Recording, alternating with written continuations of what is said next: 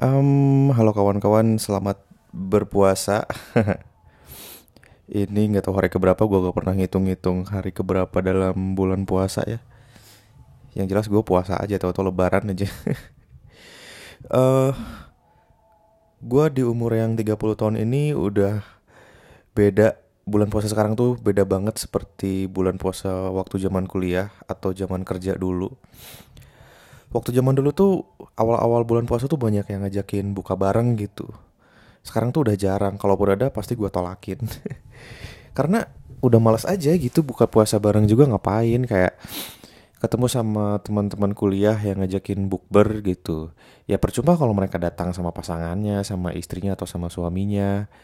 Pada akhirnya ngobrol sama kita juga ngobrolin hal-hal yang basa-basi aja gitu kayak apa kabar selama ini ke mana aja kerja di mana terus uh, itu istrinya udah hamil belum? Yang kayak gitu-gitu doang yang diobrolin. Beda kalau misalkan buka bareng terus um, ya kita kita aja yang ketemu. Gak usah bawa pasangan gak usah bawa siapa-siapa. Memang memang kita aja. Dan yang diobrolin itu memang hal-hal yang dalam gitu. Kayak uh, curhat apa kayak yang yang biasa kita obrolin dulu waktu kuliah.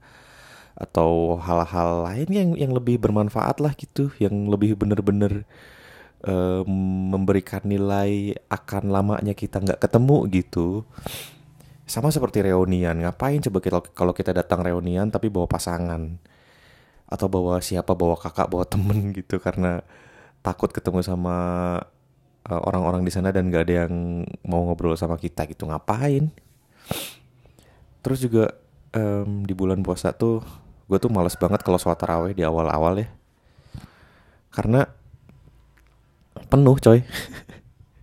Di masjidnya penuh ya ngapain? Sumpah juga. Enak tuh taraweh itu di akhir-akhir gitu atau di tengah ke akhir yang orang-orangnya udah pada dikit di masjidnya itu damai banget rasanya. Kalau di masjid penuh terus berdesakan gitu dan panas AC-nya nggak cukup nampung buat banyak orang gitu. Pada akhirnya kita sholat gak khusyuk awal-awal puasa mah ya di rumah aja. Bentar guys, gue lagi flu. Terus juga apa lagi ya? Hal yang ada di kepala gue nih, um, pekerjaan baik-baik saja kawan-kawan. di bulan puasa ini justru malah um, mungkin satu mingguan awal tuh kurang efektif kerjanya ya karena uh, jadwal tidur berubah. Gue bukan termasuk orang yang bisa tidur jam 9 malam. Jadi setiap malam gue tidur jam 11 malaman gitu, terus harus sahur jam 4. Jadi uh, ya untuk jam kerja jadi bisa jadi habis sholat subuh gue harus tidur lagi nih. Kalau nggak tidur lagi malah pusing di kantor. Jadi gue mulai kerja jam 12-an sampai Ya oleh karena itu di bulan puasa ini kita harus bisa gue especially ya gue tuh harus bisa uh, kerja lebih cerdas lagi gitu biar uh, misalkan jam 12 sampai jam 5 gitu.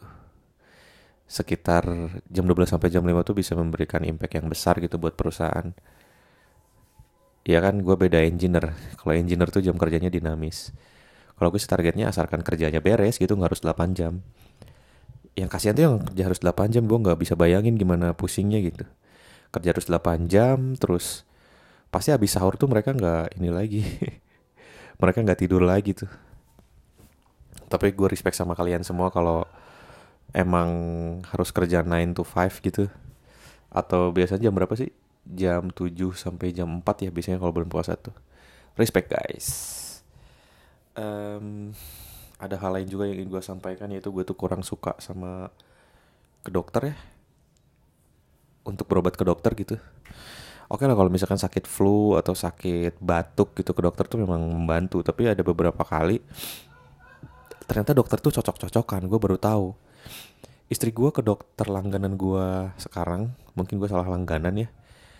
Ketika apa setiap dia ke dokter ke dokter itu gitu dikasih antibiotik dan asalnya nggak batuk jadi batuk karena istri gue itu kan alergi batuk ya. Kalau alergi itu batuk gitu dan ketika ke dokter itu tuh yang asalnya cuma flu doang jadi malah batuk parah gitu. Dan sembuhnya itu lama loh. Um, selain itu dokter itu kan ibaratnya tuh kita tuh berobat tuh ada dua ada dua ini ya ada dua jenis ya ada mau pengobatan ke dokter atau alternatif gitu. Menurut gua kalau ke dokter itu kayak sesuatu yang pasti ya kalau misalkan didiagnosa nih gini gini gini gini oh berarti kamu sakitnya ini gitu. Sementara ke alternatif tuh diagnosa segala macam tapi pengobatannya itu pengobatan herbal gitu. Seperti kemarin gitu gue ke dokter gue tuh sakit pinggang ya dan gara-gara sakit pinggang itu gue sakit demam sekitar um, hampir satu minggu deh. Itu cukup lama ya demam yang cukup lama. Terus gue berobat dan gue bilang gue sakit pinggang segala macem. Terus kata dokternya tuh nggak tau gue dia tuh ngomong apa. Gitu kayak itu ini sakit pinggang kan dan gara-gara sakit pinggang demam kan. Ya udah kasih obat ini. Dan dikasih obat lambung coy. Ya maksud gue kan gue sakit pinggang kok dikasih obat lambung gitu. Dan dengan obat lambung itu nggak menyembuhkan sakit pinggang gue lalu gue demam lebih tagi, da, lebih dari tiga hari ketika itu tuh terus gue kontrol lagi ke dokter setelah tiga hari dan ketika itu gue disuruh cek darah dan gue tuh benci sama jarum suntik ya dengan terpaksa gue harus cek darah katanya dicek trombositnya takutnya DBD gitu dan ternyata ketika gue cek darah trombosit gue normal Terus udah gitu gue kontrol lagi ke dokter tersebut. Katanya, mas ini trombositnya normal tapi mau hampir di bawah rata-rata katanya. Besok tes darah lagi ya, katanya gitu. gue yang benci banget sama jarum suntik.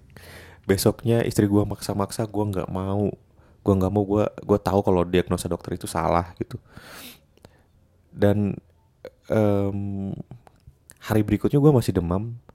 Uh, lebih malahan le lebih tinggi ya panasnya demamnya dan keesokan harinya gue tuh di tapping pingging gue tuh di tapping tapping kinesioterapi ya uh, kalau lu gak tahu ya google aja kinesiotap nah di situ tuh pinggang gue tuh dikasih plester gitu yang katanya di, itu akan memperbaiki uh, urat-urat kita dan itu agak membaik sih dan ketika sakit pinggang gue membaik demam gue turun dan ternyata diagnosa dokter tuh salah gue udah disuntik, eh diambil darah, berhadapan dengan jarum suntik, ternyata bukan demam berdarah. Kesel banget anjir. Dan ini tuh gue sakit pinggang ya, sakit pinggang tuh gue udah diurut. Udah diurut kata si tukang urutnya ini ini bukan HNP. Kalau kalian nggak tahu HNP, HNP itu kayak semacam urat kejepit ya.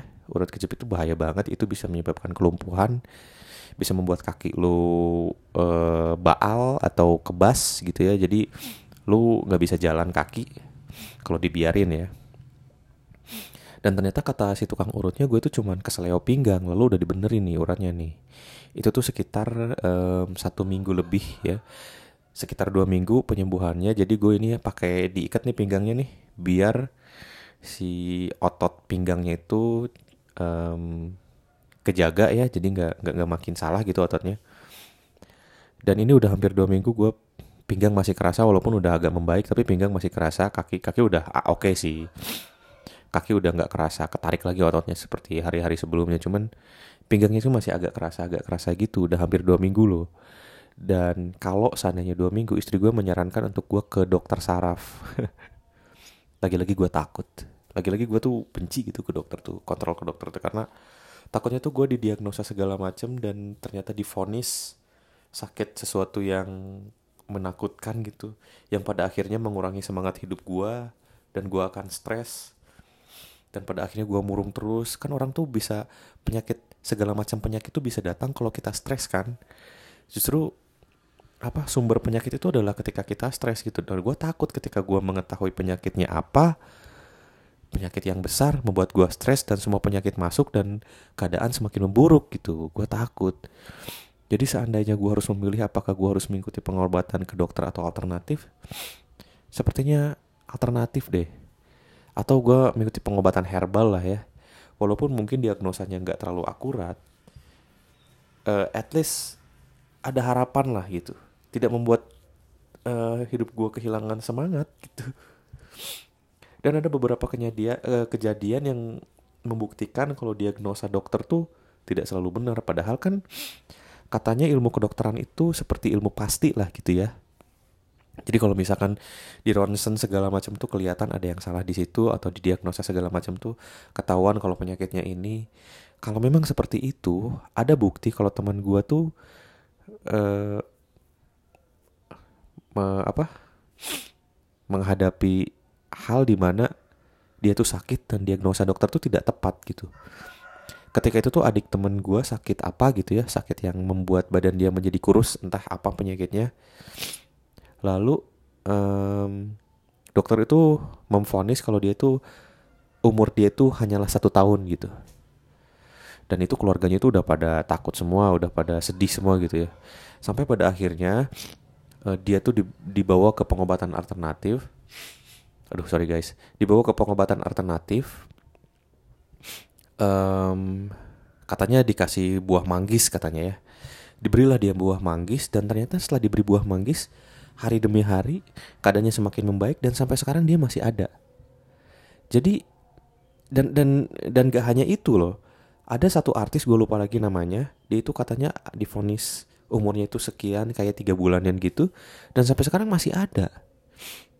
Jadi entah gue juga bingung itu apa yang terjadi gitu dengan hal tersebut. Dan ya itu uh, hal yang gue takut dari berobat ke dokter itu adalah diagnosanya gitu. Kalau diagnosanya tidak baik takutnya itu membuat gue jadi stres. Dan teman-teman gue tuh katanya menyarankan untuk medical check up. Wow. Menyeramkan sekali medical check up itu ya. Di mana kita akan tahu penyakit apa aja yang ada di dalam tubuh kita gitu dan kita akan berhati-hati dalam menjalani hari-hari lalu kita ingat penyakit itu lagi lalu kita stres dan pada akhirnya sakit lagi. Ah no. Kalau medical check up segala macam gitu ya sudahlah kita serahkan saja kepada Tuhan. Umur dia yang pegang gitu umur kita juga tergantung dari sebanyak apa yang dia berikan kepada kita. Jadi kalau gue sih lebih memilih untuk tidak tahu apa aja penyakit yang ada di dalam tubuh gue karena dengan keadaan gue yang sekarang pun gue gue cukup semangat untuk menjalani hidup ya. Jadi um, gua apa sih? Dan gua berupaya untuk mempertahankan itu gitu. Ah thank you guys yang udah dengerin uh, episode kemarin juga. Thank you juga yang udah dengerin ya. Bye